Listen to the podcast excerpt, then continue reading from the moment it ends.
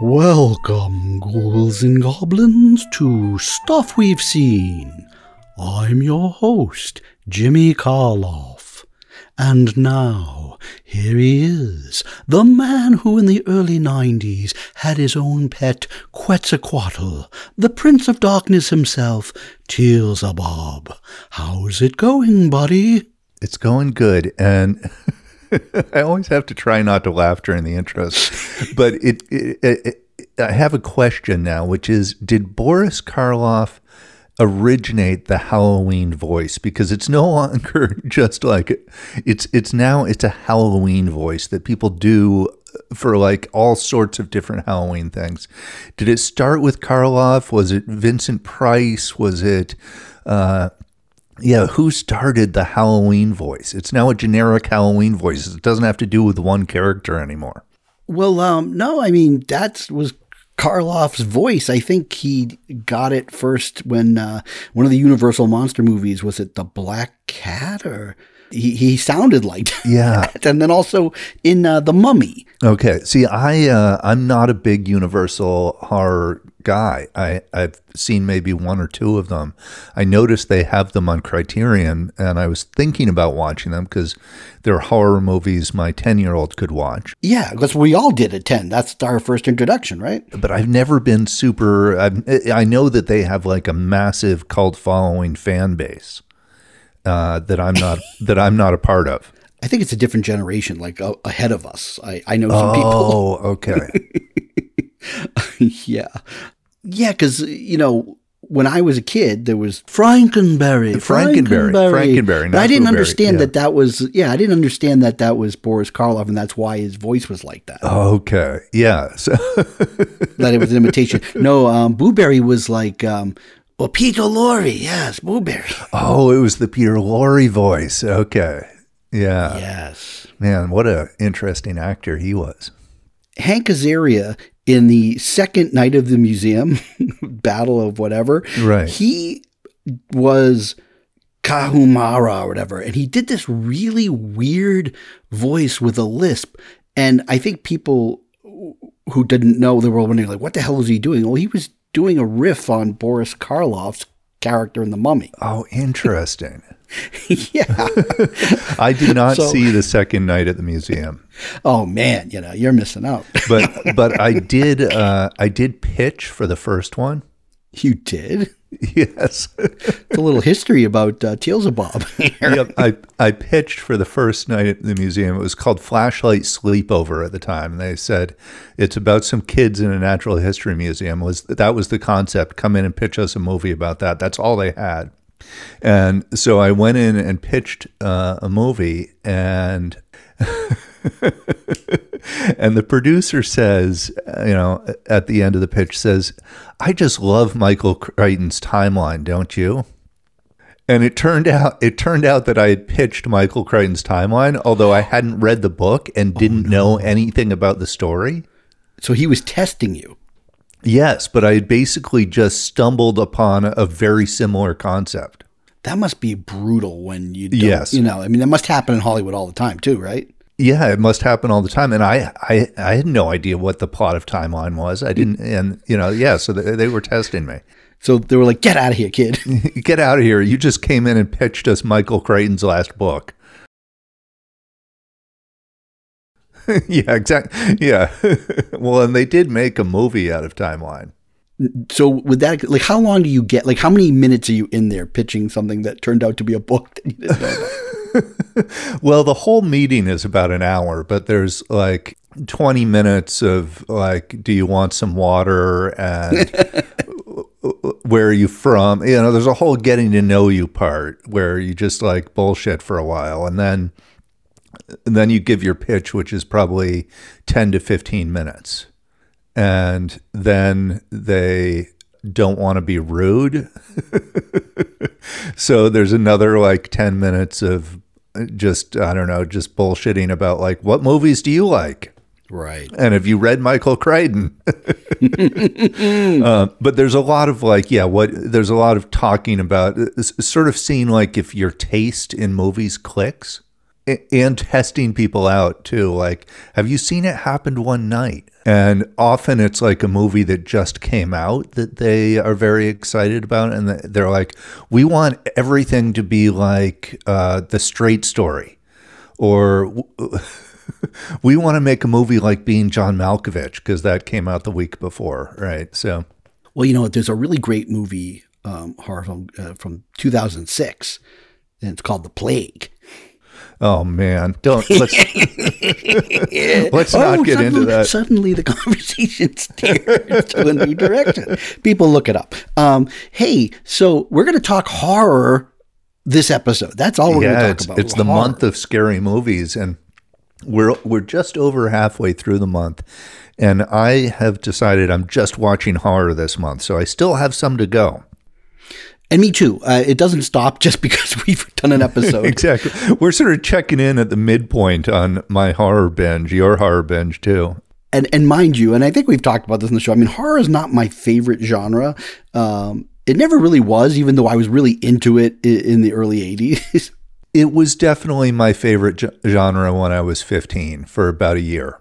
Yeah, and that was it. Yeah, like I had a love affair with horror movies, uh, really from like 80 to 85, so maybe five years. Okay, mine may have been a little bit longer than a year also. Um, and I did read Fangoria and I love Tom Savini. I think I may have told this story on the show before, but when I was a little kid, I was terrified of horror movies and blood and gore, all that stuff like just gave me anxiety attacks.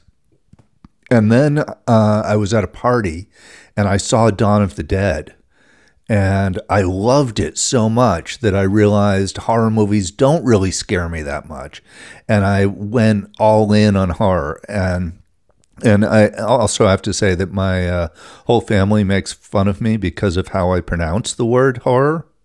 I say horror we talked about this. You're yeah. losing your memory. We did this just in the last episode. We talked. Yeah, I know. Horror. Anyhow, so uh, I, I, just you know disclaimer for listeners that I do say horror. You don't need to write us an email about it.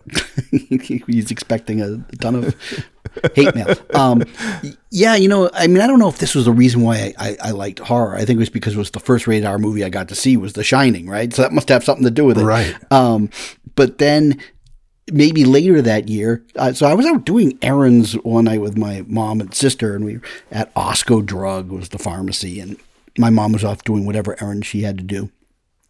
And I would go to the magazine section, and I'm looking for Mad Magazine, most likely, and I stumble across this picture of a just grotesque looking zombie uh, on the cover and I was like, "What is this?" And this Fangoria, and I was loved, and it was the first. I was like, "I want to buy this magazine," and the I was obsessed with this uh, image. I guess it must have been like 1981, and it was an image from uh, Lucio Fulci's Zombie. Oh yeah, yeah. And that was like 1980, and it's year a couple of years later, I was actually got to see it was paired up as a double feature at the drive-in, and I was so excited because I was gonna get to see this character, this particular zombie. Yeah, the movie is just terrible. Yeah, it's um, awful.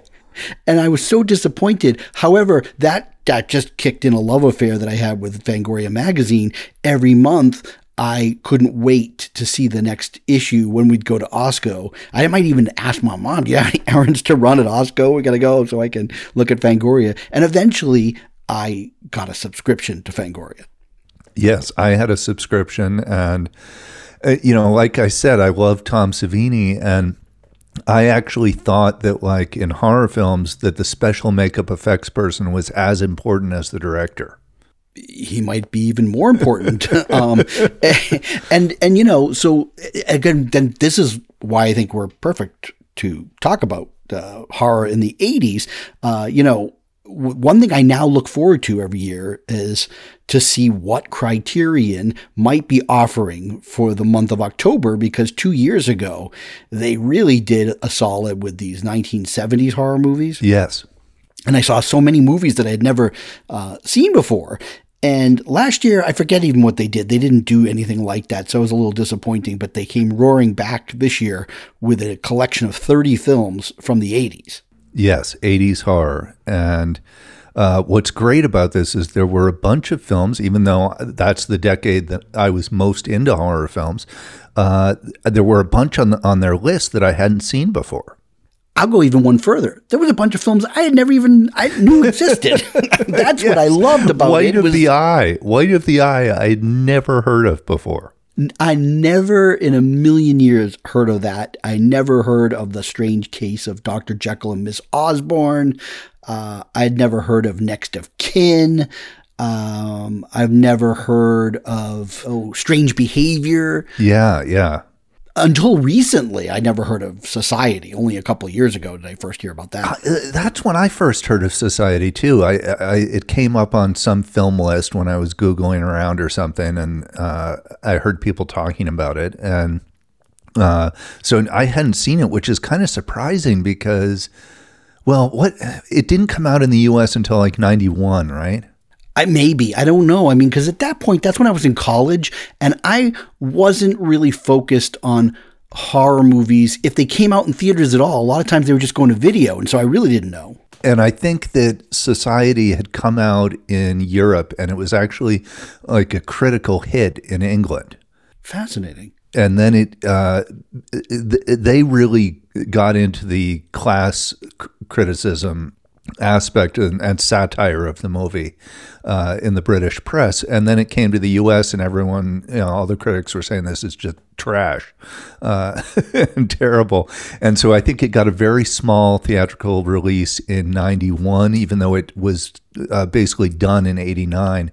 And so by 91, yeah, I wasn't watching a lot of horror. If it had come out five years earlier, uh, I would have loved this movie because it's really, I think, a high point in uh, 80s special makeup effects. Yeah, well, it would have been to me right up there with uh, Reanimator and stuff. I yes, mean, that was that. So there was a time like my my love affair with horror really started with uh, theaters, actual yeah. theatrical releases, and then seeing things at the drive-in. Sometimes, you know, a pretty decent horror movie uh, coupled with some real crap that was just meant to be dumped in the drive-in. Right. and then then my love affair and hatred of the video market was I now had exposure to a ton of films I wanted to see but probably came out before I could and or my parents weren't going to take me. Uh, right. Now I had access to it, but then I became sort of a weird snob that as it became late 80s, early 90s and beyond, if a movie didn't get a release in theaters that I knew of and it just oh. came out in oh. I was like, oh, it right. can't be good enough to have been in the theater. It was just direct to uh, to video, so screw it. yeah, so I worked at a video store in the 80s. You did? Yes. We've talked about this, but I, I don't think I've talked about this that my friend Steve was the buyer. Oh, so okay. And so we would get these catalogs every month and it was here's what's coming out on video and how many copies do you want for your store?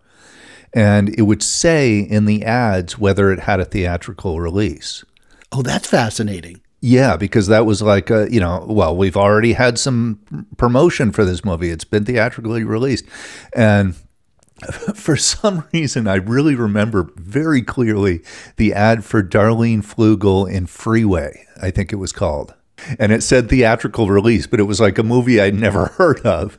And so I realized that yes, they were getting, and it may have been like, uh, you know, in five cities or something. And so he would sometimes ask me to flip through the catalog and say if we should buy something or not. Uh, and so I, I, I definitely, there were a few horror movies that went on that list. And you, you know, when we just sort of just kicked off this conversation, you'd mentioned the makeup artist becoming something that was yes. almost more important.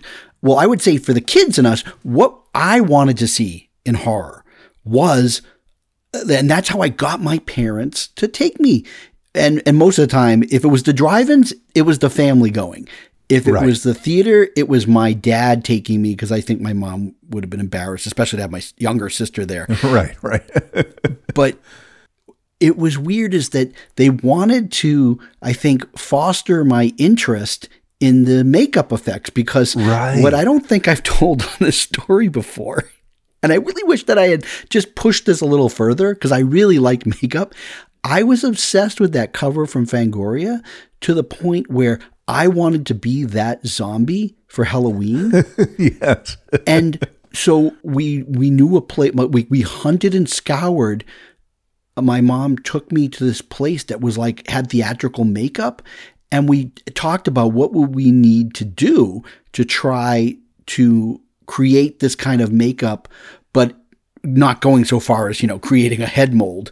And she like you know we put all the the spirit gum and like the little gels and stuff. And she made my face up to look like the most hideous looking zombie that was pretty awesome. close to the zombie.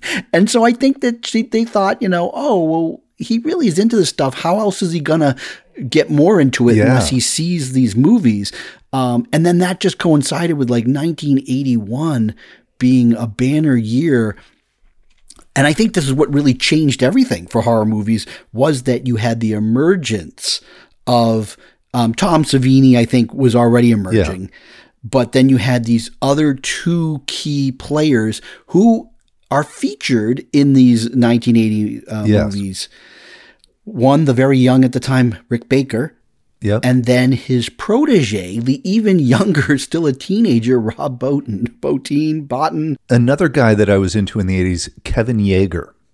and Kevin Yagher, yes, who did a lot of stuff, um, I think, with ILM. Yes. But he also started as a teenager. Yeah, all these kids, they were big fans of monster movies and magazines, and they did these like Super 8 things on their own. And uh, so, one of the films that is in 1981, never heard of, and is not very good because I did watch it, is Dead and Buried. Yeah, which I didn't watch because you told me not to. Well, because I know that you know you only have so much time to see Right. these movies. If I've seen it and I don't know if you're going to like it or not, if you have time, yeah, you're going to go through the whole list. But who has time? For 30 films, you know, I well and, and also I was trying to watch the ones I hadn't seen before. I only rewatched one. And that's the thing is, is there's a lot of films I still would like to rewatch. It'd be fun, but I kind of focused on what I hadn't seen. But this Dead and Buried, it kind of feels like a Twilight, a long Twilight Zone movie in that uh, it's that concept. But I can tell you that Rick Baker, and I'm not sure if it was his very first job as the like, say the lead makeup guy, but there's this one thing that happens in a morgue or or something where like uh, a person gets uh, they're in a hospital. That's right. They've been attacked by like the town. The townspeople seem to be kind of possessed or something, or they seem to kill every stranger in the town. And they didn't finish the job on this poor guy. They like kind of like stabbed him, and they they they they tie him up to a stake and burn him at, at this beach. But he lives somehow. so he's all at the bandage, and you only see like his eye, right? And it's under all these bandages, and the eye Right. looks all scary. Well, then someone sneaks in. They take like a uh, a screwdriver, and they just dive it right into his eye. And you see this, right? It's really horrific in the hospital.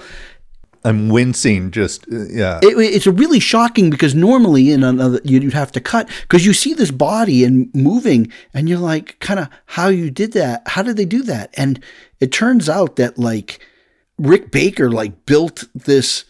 It, it, I thought it was a real person, and then they had to do like some kind of fake effect. He built a whole body and had it moving and stuff, and you didn't know it wasn't a real body. oh wow, that's cool. And so he does these kind of effects, and it's like, oh, this is going to be this Rick Baker to watch uh, Right. for. And then, you know, this is what the fun thing was, and you kind of got me on this, is that I, I learned pretty early that you would probably not necessarily stick to this list and you would go off on your own side adventures. Sometimes you know, you watch something and you think, "Well, I I got to see more of that." Whatever that was. And this Yeah. happened this happened to me with Frank Henenlotter. Let's talk about him in a second because um, because he, that that's that's an interesting story, and I think we're going to spend a chunk of time on Frank. Again, we're 19, 1981, and there were three movies that year that were all in the werewolf genre, which is weird. And they Oh, all yes. got they got big screen releases. One of them it was like at the beginning of 81 and my father wasn't yet taking me to the horror movies yet and that was Wolfen. Right. and I wanted to see Wolfen, but wasn't I don't know. My dad didn't take me to see that. So I got the chance the first time in, you know, 40 years, got to watch that. And, you know, it wasn't great. And there really isn't a lot of special effects in it, but I thought it was an interesting. It, it's more of, of like, uh, from what, because I saw it in the 80s, it's more of like a tense thriller type thing they're going for as opposed to out and out gore. The thing I think that makes the big difference, if you haven't seen it since you were watching it in the 80s, and if you didn't see it on the big screen, it's 235. Right. And so it, you instead of seeing it pan and scan, you got a chance to see like these like, you know, nice widescreen images. Right, right. Of course, after seeing that, I noticed that on like Turner Classic Movies, they were going to be playing um, The Howling. Oh, yeah which I had not seen in since I saw the drive-ins, right, with my okay, family. Wow. Yeah. I remember at the time thinking that the howling I wanted to see it because again Fangoria were these right. amazing wolf effects right. that were done by the young Rob Bottin. Who in the 80s I thought of as Rob Bottin and you thought it was Botten. I think it's Bottin, but we haven't been able to reach him to confirm. so but, if he wants to come on the show, we can discuss how to pronounce his last name. So here's the thing that comes out in the winter of 81. And I don't remember whether I saw it at the drive-ins that summer or the, the next year in 82 as, as a part of a co-feature. At the time, didn't know who Joe Dante was. And he'd right. only made like a couple of movies. I think he did like Piranha. And this was written, this was kind of, um, you know, these are disciples of Roger Corman. Right. And the, the writer of The Howling is, well, John Sayles. Yeah. And who went on to have a very illustrious and prestigious independent film career, making like dramas and not uh, sleazy horror films. Yes. but the thing is, that The Howling, I don't know, have you seen The Howling? It, not since the 80s. This thing, it, it, it not only holds up, it holds up differently is that having seen the legacy of Joe Dante, uh, there was things I couldn't pick up on as a kid. There's all sorts of crazy, insane wolf references, werewolf movie references. oh, that's cool. He's got characters that are named after different directors of werewolf movies. That is pretty fun he's got all sorts of like little things in the background, like little tongue in cheek things. Like they're constantly like serving the dogs like wolf brand dog food. and all these other it's like really kind of slyly funny but not so much that it's just a, a hoot or a howl well and but you're right that is sort of a joe dante trademark is that is humor. And I don't think because it's the first big movie that he had made that was getting, you know, audience traction, uh, I having not seen all the other movies to come, I wasn't picking up on that. And watching it this second time, it's really, really good. Um, now, Rick Baker started pre production working on The Howling with effects that he'd been planning for a werewolf movie that he'd been in talks with John Landis for over eight years. Oh, wow. John Landis could never get the funding.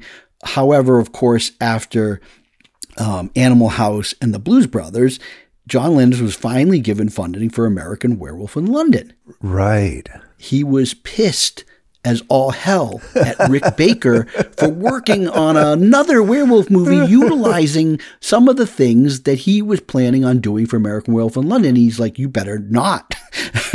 and so Rick Baker left The Howling in the hands of Rob Bottin, and that's how Rob Bottin got his start. Um, before moving on to the thing, which was way overwhelming for him and he had a breakdown right. on the thing. Under, understandable. So Rick Baker then goes and one ups what they were doing in The Howling with American Werewolf in London, which I also rewatched and then of course won the very first Academy Award for best makeup because it was the few minutes worth of the transformation. The transformation scene, which I remember vividly.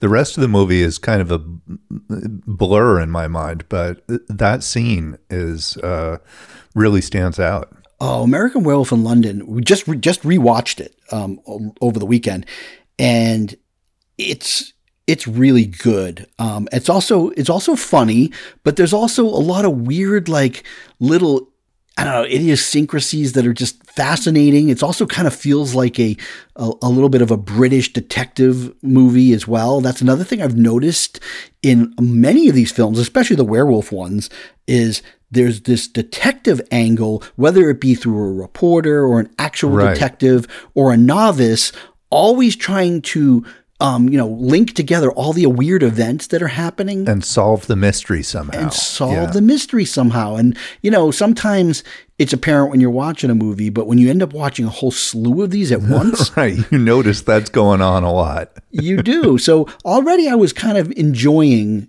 the journeys that uh, this particular list was taking me.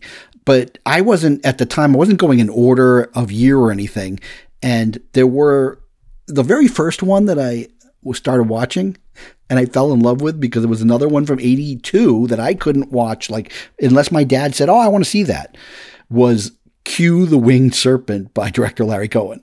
So, I, for some reason, well, I, not for some reason, I mean, the reasons are now uh, glaringly obvious to me. I was a big Larry Cohen fan when I worked at the video store. Like the stuff The stuff, Island of the Alive, uh, or It's Alive. It's alive, Island of the Alive was It's Alive Part 3. of course. and I and I, wa- I watched all of them, and uh, and Q the Winged Serpent uh, was definitely one of my favorites, and I kind of assumed that maybe it wasn't that great when uh, you know just because oh that's something I was into as a teenager, and uh, but I rewatched it and uh, it's a masterpiece. when I sat down, the- so it was the beginning of the month, right when when this first came out. My wife and my youngest, who likes horror movies, but only horror movies if he can if he can talk and make jokes and just Right. have fun. Um, and sometimes because he's only ten, his jokes don't really match up. They're not even that funny, but he just loves throwing them out. And I he loves responding to then us making jokes. We howled throughout this entire movie, and at the end, we legitimately all three of us applauded this movie. It was so great. Uh, uh, Over the last shot of the egg. Yeah. And then the credits. The, Well, the Quetzalcoatl. It was so good. So, one thing about this movie, and all these movies, I think uh, there's a there's a big range in terms of quality, Yes. and in, in different aspects. Like some have good cinematography and a bad script, or uh, you know, good music. Like they, they have they have different positives and negatives. But the acting in Q, Michael Moriarty is fantastic in this movie. It is an electrifying performance that had me glued to the screen because it's so he just is so committed to it and it's it's kind of a fascinating character he's like this low level criminal and then there's this scene when he goes in and he he's the one who knows where the serpent is where the the winged serpent is This what you're going to talk about. It's the greatest scene ever. when he goes in and tries to hustle the cops Yeah. Yeah it's amazing Brings the lawyer and they're trying to hammer out a deal where they're going to give him money. He's like, he I want a them- mil- I want a million dollars. I want total immunity for any crime I might ever commit in the future. or I might have committed that you don't know about. I might have committed that you don't know about. I want the rights to all the police photos. I want I want the book rights and the film rights. And they're all like Uh, it's such it's such an amazing scene and they're like yes okay we'll give you all of that if you just tell us where the the, the winged serpent's nest is I know. Well, so that's art. This is what the charm of that movie is, and what I thought was interesting about kind of this entire collection. A lot of the horror movies that we see today, I guess, is that what's evolved is there's a lot of when weird things happen, people don't believe the main character, right? Almost right too right late. right But in but in a lot of these movies on this list, that's what's interesting is either the person eh, like rather than going through a whole movie where the killer is revealed, these movies reveal the killer early. It's not actually even like uh you know a mystery so it said it's more interesting and intense that well when will the other people kind of discover it because they've not made it any secret And then in Q the Winged Serpent, instead of people like, yeah, there's this big flying creature, I don't believe it, even though you should because it's flying around. No, right. they believe that there's a winged serpent. They actually are not like thinking he's crazy. They they they, they buy into the Quetzalcoatl. the Quetzalcoatl. and they even have somebody investigating, right? The whole mystic aspect of the Yes. Oh yeah, they get into it. it's it's an Aztec god, and I love when, when there's this great part where it's right after that scene where Moriarty uh, tries to tries to hustle the cops. It's at the end of that that, and Carradine is like, "Here's my file on on the Aztec god," and the, the other his boss goes, "You got to bury that. I don't want to see it because." I don't want to know it's a god because it's much easier for me to kill a monster than a god. and that's the best part. All of these people, they took their job seriously. yes. Behind the scenes, they're like, why am I in this crap? No, they took it seriously. They did a good job. And so, you know, the special effects in Q are pretty bad. You know, it's funny because it was just a few years, I guess five years after Star Wars. Right. and they were not at the Star Wars level in terms of their blue screen or their stop motion, but something about the the special effects is still it, it's funny, but it's also and this is something that uh, kind of happens in a lot of these movies that where the low budget creates this kind of seediness. Yes. And there's something that's kind of a little bit disturbing or off-putting about the seediness of it the fact that it's low budget there's times when i'm like maybe i shouldn't be watching like is this a you know it's not really that it's a snuff film but like it, it, there's something distasteful about it and a little bit off-putting and that to me contributes to the horror of it. And in, in most modern horror films that I've seen in the last, I don't know, 20 years, say, they're really slick. Yep. And everything about them is slick. And there's something about that seediness that I find kind of attractive. And the 80s definitely had that. I think, you know, we should mention that this was sort of the last decade uh, I mean, it went into the early 90s too, but really it was the last decade of practical effects.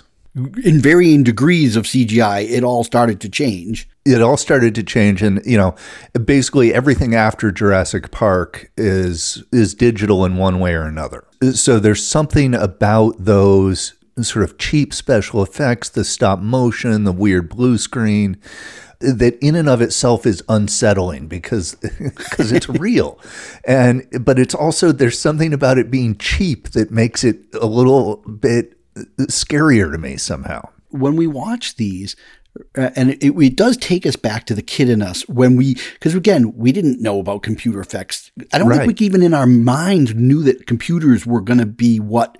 I think we always thought the robotics or the makeup would get better. Right. We weren't thinking in terms of a computer would overlay something and make it visually look like it's a real thing and actors not acting right. to something. I don't I don't think we could have comprehended that so when we see these things, even if you can see the wires or see how it's moving, yeah. you appreciate that there was all this work going in to this moment on the film to make yes. it look sensational or whatnot. And again, depending on budgets, uh, the thing with the horror, how did these movies even get funded? As long as you had a story and a pitch, someone would give you money because it wasn't going to cost a lot to make and you could quickly get it out there and you could maybe make a, a, a, buck or two. And the people who are financing it, they weren't looking to make $50 million. They were looking like, wow, I could make four or $500,000. Right. Well, and also, I think that home video had a lot to do with this. And the VHS market, you know, if you could get a film out there, and horror kind of has a built in audience. And I was one of those people who would watch it just because it might have some gore in it. And so you could sort of guarantee a bunch of sales just based on the genre, uh, a bunch of videotape sales. I sometimes found the humor in some of these horror movies, but I was always looking to be scared to see if a movie could scare me. And Right. there weren't very many that I mean, there was only a couple that ever really scared me, but then there was only a few others that I felt like even were, you know, trying to scare me.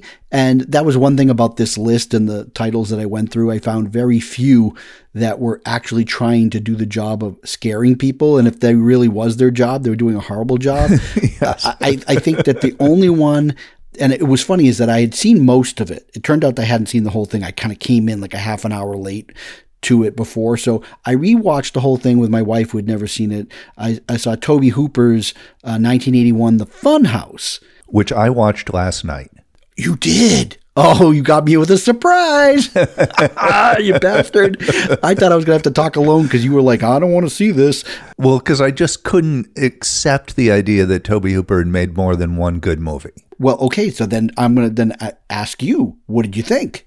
So, again, uh, the seediness. It's your CD. Yep.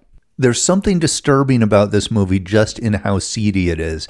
And it's something he did in Texas Chainsaw Massacre too, where it just feels like it's kind of gross that they're even making this movie. Right? Yeah, it's a little grindhouse ish. It's a little grindhouse-ish, yeah. And I guess that's sort of what I'm getting at with the seediness is that some sometimes just the fact that they made this movie and people thought this up is kind of grotesque. But I also thought the script in Funhouse was pretty interesting because it's not what I expected. And right from the opening scene, uh, the it has sort of this shower scene uh, reminiscent of Psycho, where the killer comes in and stabs this girl, but he doesn't stab her because it's the little brother pranking her while she's in the shower, which by the way is pretty creepy. is very creepy. Uh, but it sort of sets me up as okay, maybe I'm not quite sure where this movie's going, right? Because its opening killing is a prank. Oh, the other thing this movie does, and I, start, I started writing this down, is how many minutes into the movie before we see bare breast? okay, but but I, do, I want to have to spoil something for you. Yeah. That whole opening was a pickup. They had to film it afterwards, and basically because the producers are like, "Where's the breath? Where's the nudity?" So he had to. Where's He was forced to do that scene because the actors talked about that. Like, "Oh, now I thought I got away with not having to do that," and they they would put it in. So they wanted to get that out front, but then the rest of the movie isn't like that. No, there's no nudity in the rest of the movie at all. There's there's almost no sexualization. I, no, actually, no. There's one other scene where she has her shirt undone. Well, there's that really creepy scene with the Yes, with the guy in the Frankenstein mask. which by the way, that already see that I when I came into the movie, I hadn't seen the opening of how the teens got to Oh, the thing. Because all that, and I, I wrote a note about this, but the first 30 minutes, there's no plot.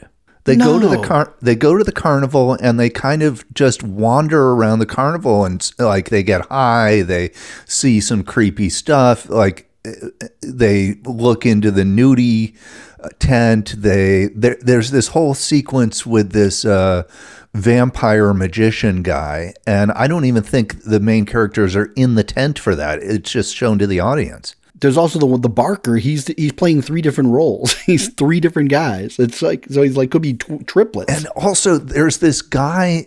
It's when they first get to the carnival. There's this guy walks past them, and he looks like this bloody drunk hobo, grimy character, and you're not sure. And, and it's just a little bit unsettling that he's there, right? And at throughout the by the end of the movie, you realize he works for the carnival, and I don't know what his job is, but he just and, there's also the old woman who comes up and is like, "God is watching you." yes. and but the, the the two of them work for the carnival and they just kind of and I liked this idea that they're kind of creeping people out uh, outside of the shows. Their job is to just wander around the carnival and scare people. Wait, well, that's what I thought was so great about this movie. Like I said, when I first saw it, I only came, I came in after all that stuff had been over, and the kids are like wandering around this funhouse, and that there's like creepy character in this Frankenstein mask, and what Tobe Hooper does is he recognizes that carnivals are creepy. Yes. They're filled with creepy people that work there. Yes. Well, and I, you know, throughout this whole movie, I'm thinking this is so well directed, right? Like great use of widescreen. Uh, the editing really creates tension. And, and so, yeah, that first 30 minutes, there's no plot, but there's tension and creepiness. Out of all of the movies on the list, it's the only one that I feel like was setting out to legitimately give you an uneasiness about it. And I really do doubt that it worked. I told you a few weeks ago, my goal for October is to find a movie that genuinely scares me, that gets past my uh, my critical eye and gets under my skin somehow. And there were two movies that uh, got under my skin for different reasons, but Funhouse definitely got my creeps going. And I was sort of on the edge of my seat during Funhouse in, you know, in terms of the tension and, you know, the gore and there's not a lot of gore in it. But what I love is that like so I was talking about the script is that I was expecting them to go into the funhouse and there's some creepy carnies that try to kill them just because they're there, but then they witness this murder. And there's this voyeuristic part of them sort of looking through the, floor, floorboards, the cracks in the floorboards, and witnessing this murder. And we're watching them watch the murder. It's so well done, and it's really un. You're you're you're uneasy because you're like, are they going to get caught? What's going to happen? Yeah, it, it, it's really fantastic you know, they're sort of transgressive too, right? Like one character steals the money from the carnies and, and they're smoking pot through the whole thing. And she, she snuck out of her house. And so there's all these sorts of different, eh, they're not just these, they're not just there to get killed. They're actually developed as characters. And the other thing is they fight back right and and so like they actually kill the bad guys. I remember seeing you know pieces of it uh, in Fangoria, right? Article like in the makeup stuff. It was not the movie that I thought it was supposed to be. Uh, so you thought it was? Uh, see, I was expecting more of just like a slasher movie. Well, that's what I'm saying. That's what I thought it was supposed to be until I actually saw it, and I was like, "This is so much more interesting." So I watched this kind of back to back with uh, uh, Strange Behavior, Strange Behavior, which is uh, 1981, directed by the guy Michael Laughlin, but it was written by Bill Condon. Bill Condon, an Oscar winning uh, screenwriter and also uh, a film director. Yes. He wrote Gods and Monsters. He directed Gods and Monsters, I think. Yeah, yeah. And he, but he won the Oscar for Gods and Monsters for the screenplay. Yes, that's right. And uh, I remember liking that movie. I, I, hadn't thought about it much until I uh, was watching Strange Behavior. But well, think about it. This then you realize that this guy has liked monster movies all his life. Yes, exactly. No, that that occurred to me. I was like, oh, he's in the but strange behavior in comparison to Funhouse. I like the concept of strange behavior. There's some great stuff in it, but it doesn't have the tension for me until maybe the last 10 minutes or so. I thought the climax was fantastic, but uh, throughout the movie, I just kept thinking, where is the tension? There should be tension in this scene. And, you know, the uh, I, maybe it's the second killing. There's there's the opening killing in the first few minutes, uh, but then there's one where they're in the car. There's these two teenagers in this car that doesn't have doors for some reason. Yeah, that whole scene was weird.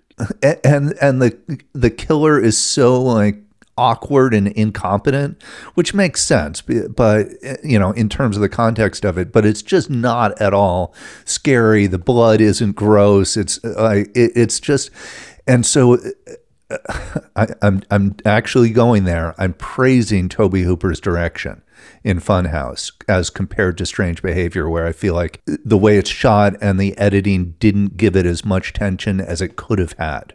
Well, the Funhouse is what Spielberg, between that and Texas Chainsaw, Funhouse is what sold the producers on letting him direct Poltergeist. Yeah, and then I don't know what happened there. Did he have a drug problem or something? well, the, I mean, look, I don't know. There was always rumors that he had a cocaine problem throughout the uh, 80s.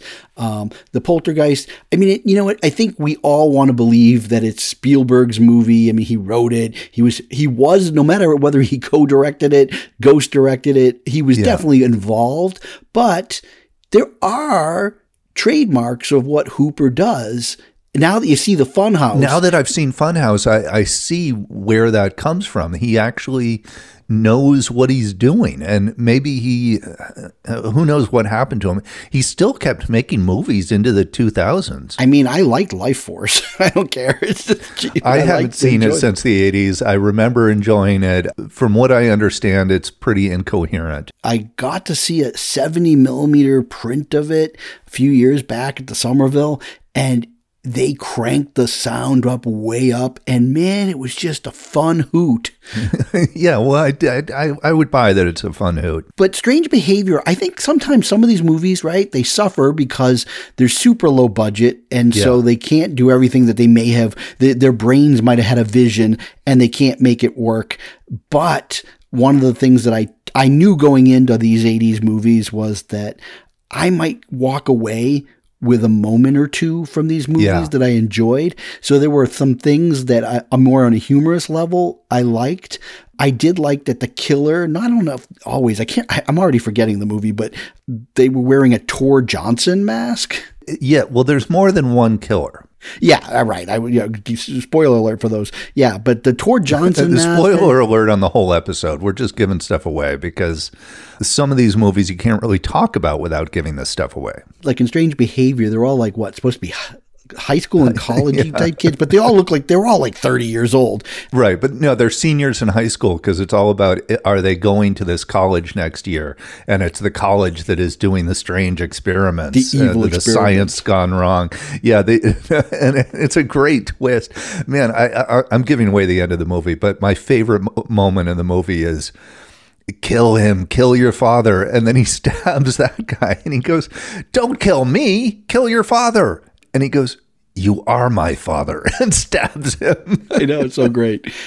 oh, it's fantastic. But you see, one of the things I realized as I watch more and more of these is that the the person who curated this for Criterion clearly picked some uh, like movies that have like relationships. So there are definitely some tie-ins between Strange Behavior and the Dead and Buried movie.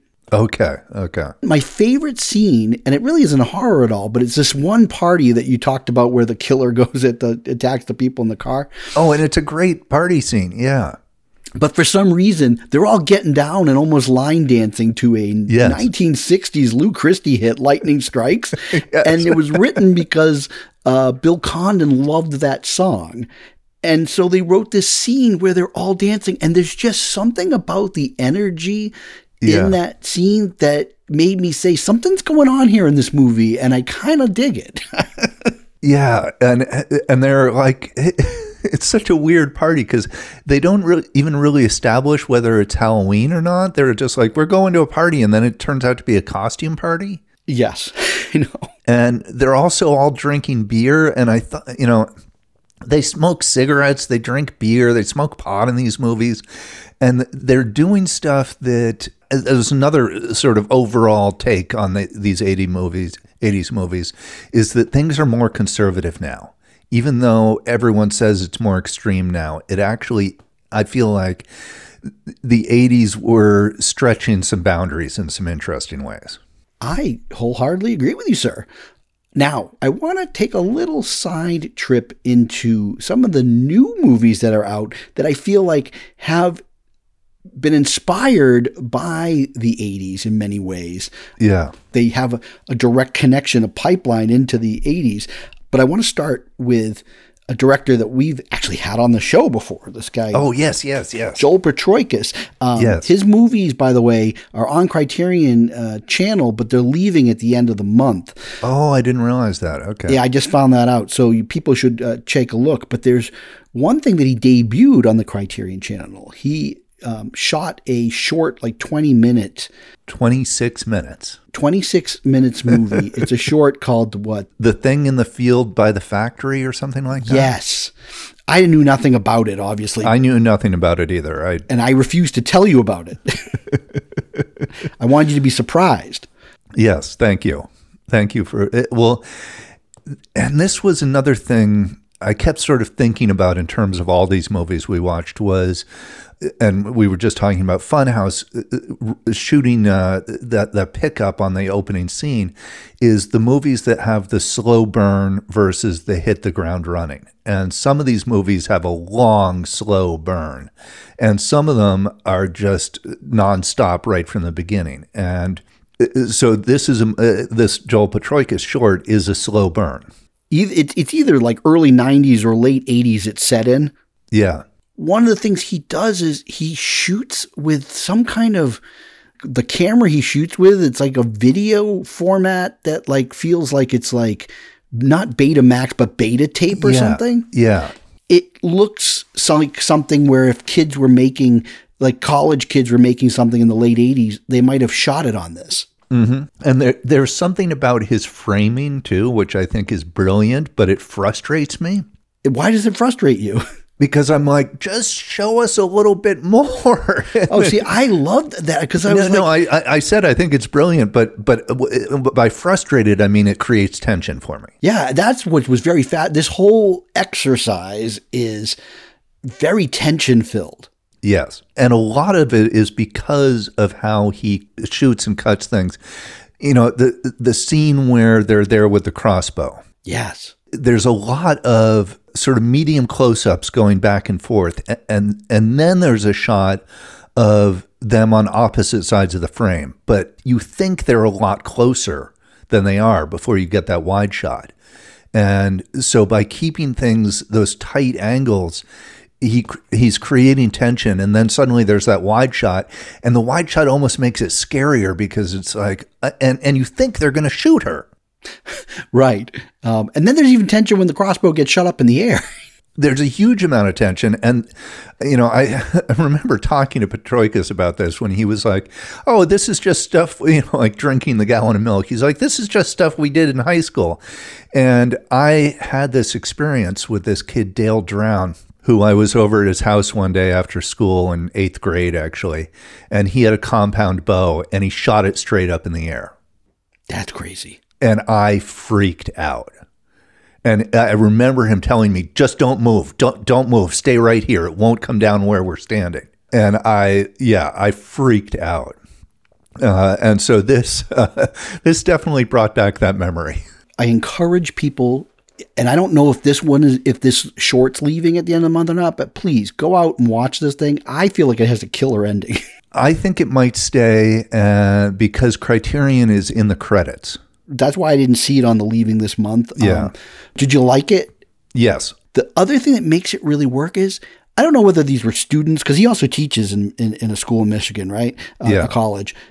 The, the kids in this movie are amazing and they look like whatever, if it was late 80s, early 90s, yeah. they look so authentic that it's incredible to me. Yeah, and that's the other thing is that the acting is great in this. And some of these movies are kind of all over the place with the acting. Uh, you know, there were uh, like the the lead characters in uh, in Strange Behavior were actually pretty good, but some of the side characters were terrible. Yeah, but I mean, that's also what we sort of love about those horror movies because well, that, that goes to that seediness aspect, which is it, there's something grindhousey about it, and that is uh, that that can be a little bit disturbing. Because I'm saying, chances are, though, we're never going to see a lot of those people ever again in a movie. you know, that's well, I looked a few of them up here and there, and uh, they, they did not have a lot of credits. so okay, the I don't know if you finished watching this, but the other movie I'm going to bring up is Tetsuo the Iron Man. Oh, I finished it. I'll never forgive you. I mean, I'll never forget it. Um, yeah, I don't know I, if I can forgive myself. This is a movie. I have to say this right off the bat. I don't recommend this movie to anyone, and I never would because I don't want to wish this on anyone. I would say that out of the entire list, even the few, the couple of movies on that list that I've never seen, uh, and we're really down out of that thirty. I'm down to like maybe two movies I, of that of that group yeah. that I haven't seen. Uh, there's like two other movies that I haven't quite finished yet, but there's nothing quite like Tetsuo the Iron Man. I mean, it's probably the most bizarre movie that I can recall seeing since maybe um, Eraserhead. Yet Eraserhead yeah. is way more coherent. yes. And this is incoherent. It is out there. It is twisted. It is disgusting. I had to turn it off after five minutes because that opening scene where he cuts his leg open, I could not take. Uh, it, it was. the birth of biomech, and now I know it can be traced back to the Iron Man tattoo. Yes. Well, and this is like a David Cron. This is like being in a waking nightmare of a, a David Cronenberg scene that's stretched on for an hour and six minutes. Because this movie hits the ground running and does not let up.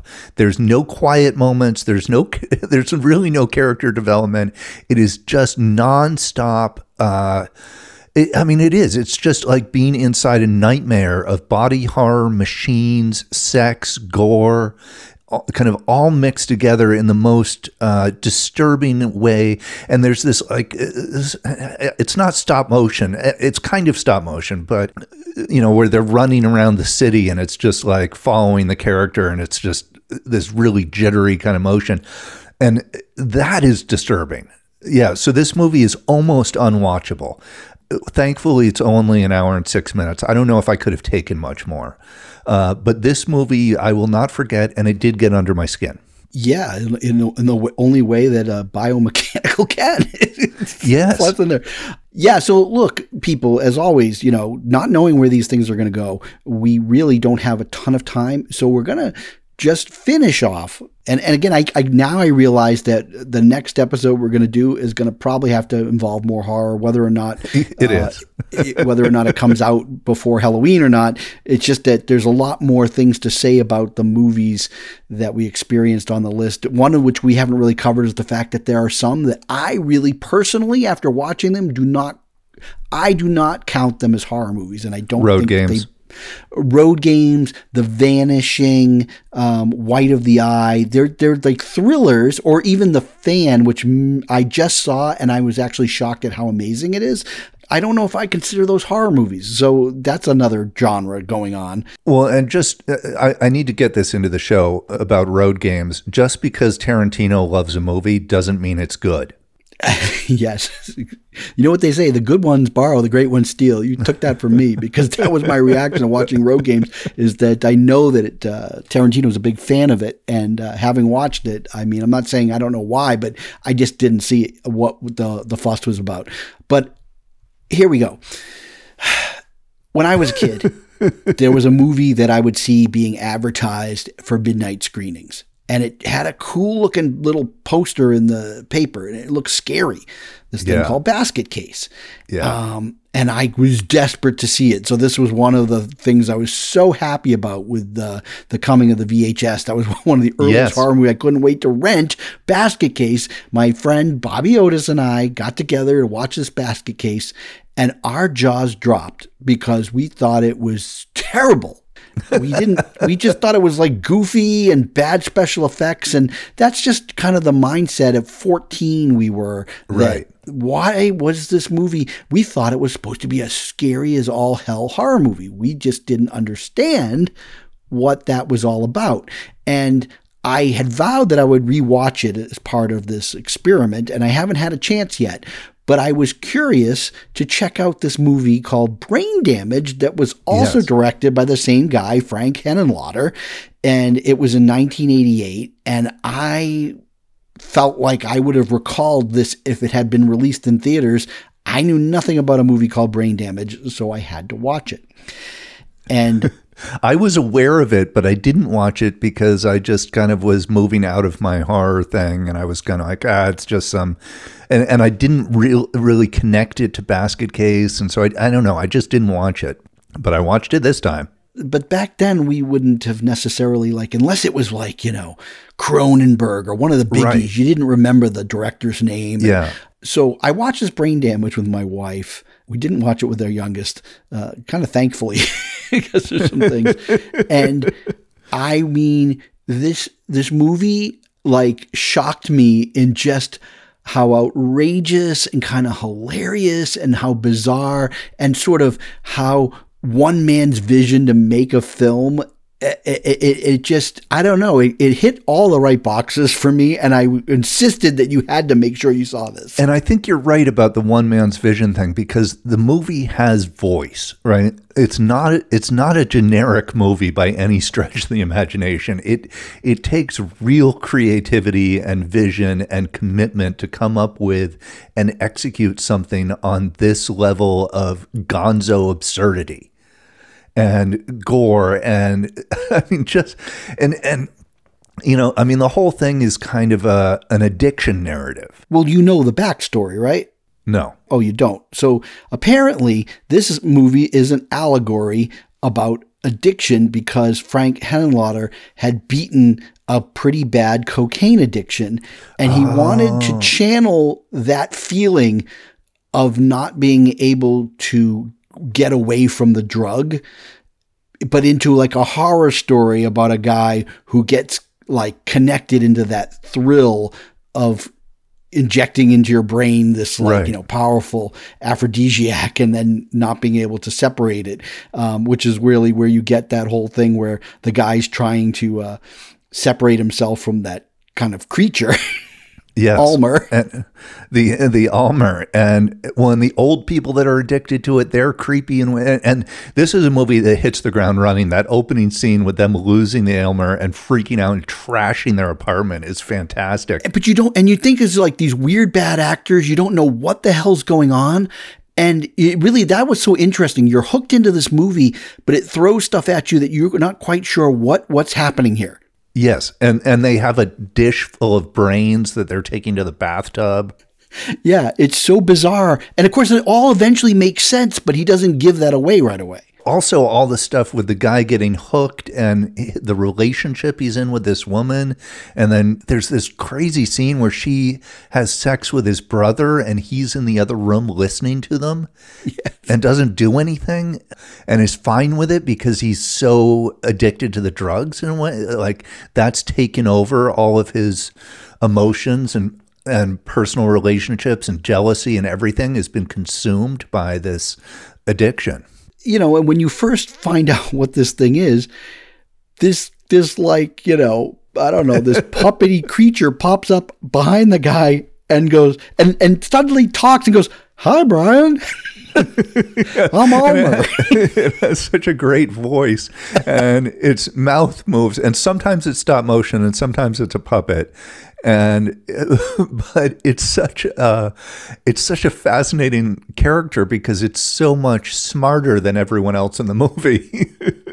And, and then he's like juice me up. Yes. When when that when that character reveals himself and he's like hey brian. And he starts ta- the way he talks to him I, I was hooked in this movie. Yeah. and i just like i loved it so because it reminded me of like my childhood that if i had if i had seen this film at the right time i just would have loved it Me too. I would have absolutely loved. Well, and also this is. I was going through all these movies, and when I got to this one, uh, you know, I, I I I take little notes when I'm watching movies now, and uh, I I just wrote down this is a masterpiece. because I really think, you know, again, this is really an acquired taste, this kind of movie, because you have to be able to put up with like some pretty weak acting at times. The main character starts off, his acting isn't that great, but by the end of it, I was like, this guy's giving an amazing performance. Wait, so I'm going to ask you a question because I think maybe this will be your homework for the next assignment. Um, you have not had a chance yet to see Frankenhooker, correct? No, but I did see Bad Biology. So I have not seen Bad Biology. You haven't seen Frankenhooker. I Yeah. Just found Franken. Now that I'm kind of tapped into the vibe that Frank Henenlotter's putting out, Yeah. Frankenhooker was a movie that he had with like a bigger budget. I think that Right. where it suffered was that we were hitting 1990 and the glory days of these types of movies were over, whether they Yes. knew it or not. But this Frankenhooker movie is just I know there's got to be a rabid fan base out for this film, but it has that same thing that you just mentioned like there's a performance, the lead guy, he is giving an acting performance that is so singular. It's like his own thing throughout the whole thing. I can't even describe it. You have to see the movie to know what I'm talking about. That it's like a piece of genius acting. It's it's almost like he knows, oh, this is like a spoof, and this is my chance, and I can't really act too good. I gotta right do because, this. because there's there's something it goes along with that seediness and that distastefulness. And there i mean there's something like I, I, I do you know what bad biology is about? No, okay i'm not going to tell you anything other than uh, it's seedy and it's offensive and it's gross and it is despicable and tasteless. And there's a line yes, there's a line in the movie where a character is commenting on something else in the movie and they say this is not clever. This is not intelligent. This is not art. This is just pure gutter level filth. And i thought that that describes this movie bad biology perfectly. Uh, and but, but I loved it, and you know, so I, I went to see what kind of ratings it had on Metacritic. Doesn't exist on Metacritic. Okay. Looked up, look looked on Rotten Tomatoes. Zero reviews on Rotten Tomatoes. Went to IMDb. There's user reviews. It either has a one or two out of ten or a ten out of ten. he's a love or hate it kind of guy. He's a love or hate kind of guy, and I've decided that I love him. And I don't. I was watching this movie, Bad Biology, and I thought I don't want anyone to know that I love this movie because they will think less of me. We can love these types of movies in a, in its own category, but we can also really get into Jean-Luc Godard movies. Exactly, and I was thinking about that the whole time. I was like, "There's these these couldn't be more opposite," you know. Except they're both, I think, commenting on the audience. You know, I think that's what Henenlotter and Godard have in common is that they are somehow commenting on the audience and what experience you're having in watching it uh, because there's a whole voyeuristic aspect to bad biology that I think, and anytime you have that, like in Funhouse, I think you're commenting on the audience a little bit through this voyeurism. in this bad biology, are there any callbacks to Basket Case? Here's why I say that because there is a callback Yes, in. Brain Damage, and there is a funny, funny little callback in Frankenhooker. Yeah, there. If there is, I didn't pick up on it immediately. And this movie came out in 2009. It was his first movie in 16 years. And some of the reviews on, on IMDb are like, this movie is terrible because it has practical effects. What? and now everything should be digital. There's no excuse for this kind of lame stop motion uh, in in a movie these days. And but this movie, I mean, it was. I got to tell you the backstory on this a little bit. There, there's this rapper named R.A. Rugged Man who wanted who wanted to make a music video, and he wanted uh, Frank Henenlotter to direct the music video because he was a fan of Frankenhooker and Basket Case and and uh, Brain Damage. brain damage, and so he want and so he he hired Frank Henenlotter to make this music video, and then somehow that fell through, and so this guy goes, "Well, let's just make a movie." Right, and so he put up the money for it. He co-wrote the script with Henenlotter. He put up the money for it. All his friends are in it. His girlfriend is the lead actress. They found the lead actor on MySpace. Uh, there's no, they have zero cash, and they just went all in on this thing, making it as extreme and outrageous and absurd and seedy as possible. And if you do watch this, you have to stay through the end credits because Okay. RA RA Rugged Man does a rap over the end credits called "So You Want to Make a Movie," and it's all about the production of the movie. It's about how Henenlotter had cancer while they're shooting it, how that he didn't have any money, so he fed the crew donuts and White Castle, and like he, this is going to end his career because the movie's so distasteful. Uh, so anyhow, it's. it's I, I can't recommend this movie to anyone, but but you because I okay. can't I couldn't even I I couldn't even tell you I tried to tell my wife about this movie and I was embarrassed to tell her the concept. Well, I can tell you that um, Frankenhooker, I recommend to anybody who wants a bit of a laugh. It, yeah, it's distasteful and it's totally ridiculous, but this is something so funny. I mean, and and then the person who like she's killed in like the opening five minutes, but then she comes back, of course, when he puts her to back together and she's the Frankenhooker.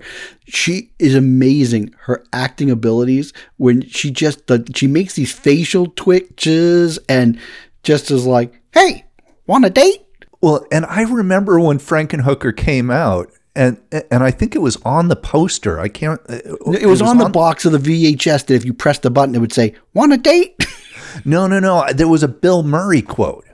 Oh, so there's a story behind that where um, the uh, now now disgraced Bill Murray, by the way, he liked Henenlotter's like movies, and somehow somebody got him to say it was really good, and then Frank Henenlotter was really embarrassed by it, and then Bill Murray said, "No, it's fine," and gave a quote that says it's the film you must see or something. Yeah, if you only see one film this year, it, it must be Frankenhooker or something like that. No, yeah, Frankenhooker. Again, that's 1990s. So we kind of like went off a year there, but I just Yeah. I, I, I enjoyed Brain Damage so much that I took the Frankenhooker challenge. Well, and that's why I jumped into bad biology because I just, you know, I started researching him and and so he has he made he's made a couple of documentaries too. yeah, One of them I feel like has given me new context for Pearl. Okay, we'll save that for next time because now we really do have to go. But we've now also realized that we just can't leave the horror to just this episode. We're going to No, have to we come have back. we, we're coming back for for horror part 2. Yeah, because we have more things that we want to say about some of the films that were on this list, and we really do want to talk about Pearl a bit. Um, I want to tell you how much I loathed and hated The Munsters, one of the worst movies of all time. Yes. I, I want to just say a few things about the Hellraiser reboot, which I enjoyed.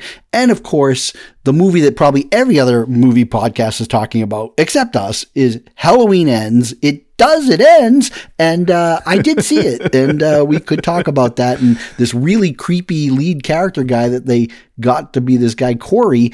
Um, and he is so yucky and unlikable that, it, that it's a mystery to me why he was cast. Interesting. Yeah, and also, you know, it, it's been kind of a good fall at the box office for horror movies. I, I, and I almost don't consider Pearl a horror movie because, Apparently, that's why it didn't do well. yeah, but the Smile and this Barbarian did really well.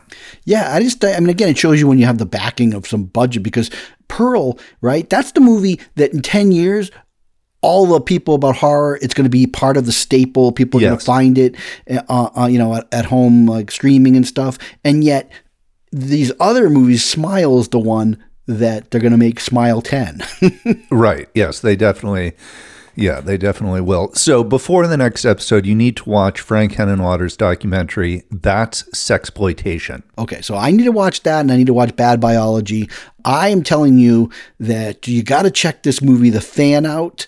Yes, Um, I I mean, is it like it's got you know it's got its problems, but it it, it it it like it's you know we talked about that. The only one that actually put me on the edge, the finale of that movie, really is intense. Okay, I'm looking forward to it. Yeah, and we didn't even talk about the keep. There's all sorts of things. Yeah. Yeah, I mean, so there's lots of goodies uh, to still explore on a uh, another episode coming soon of stuff we've seen. So goodbye from Jimmy Karloff and Beelzebub.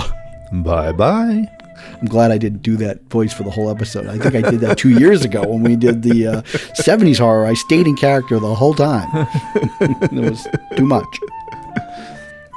All right, bye. Bye.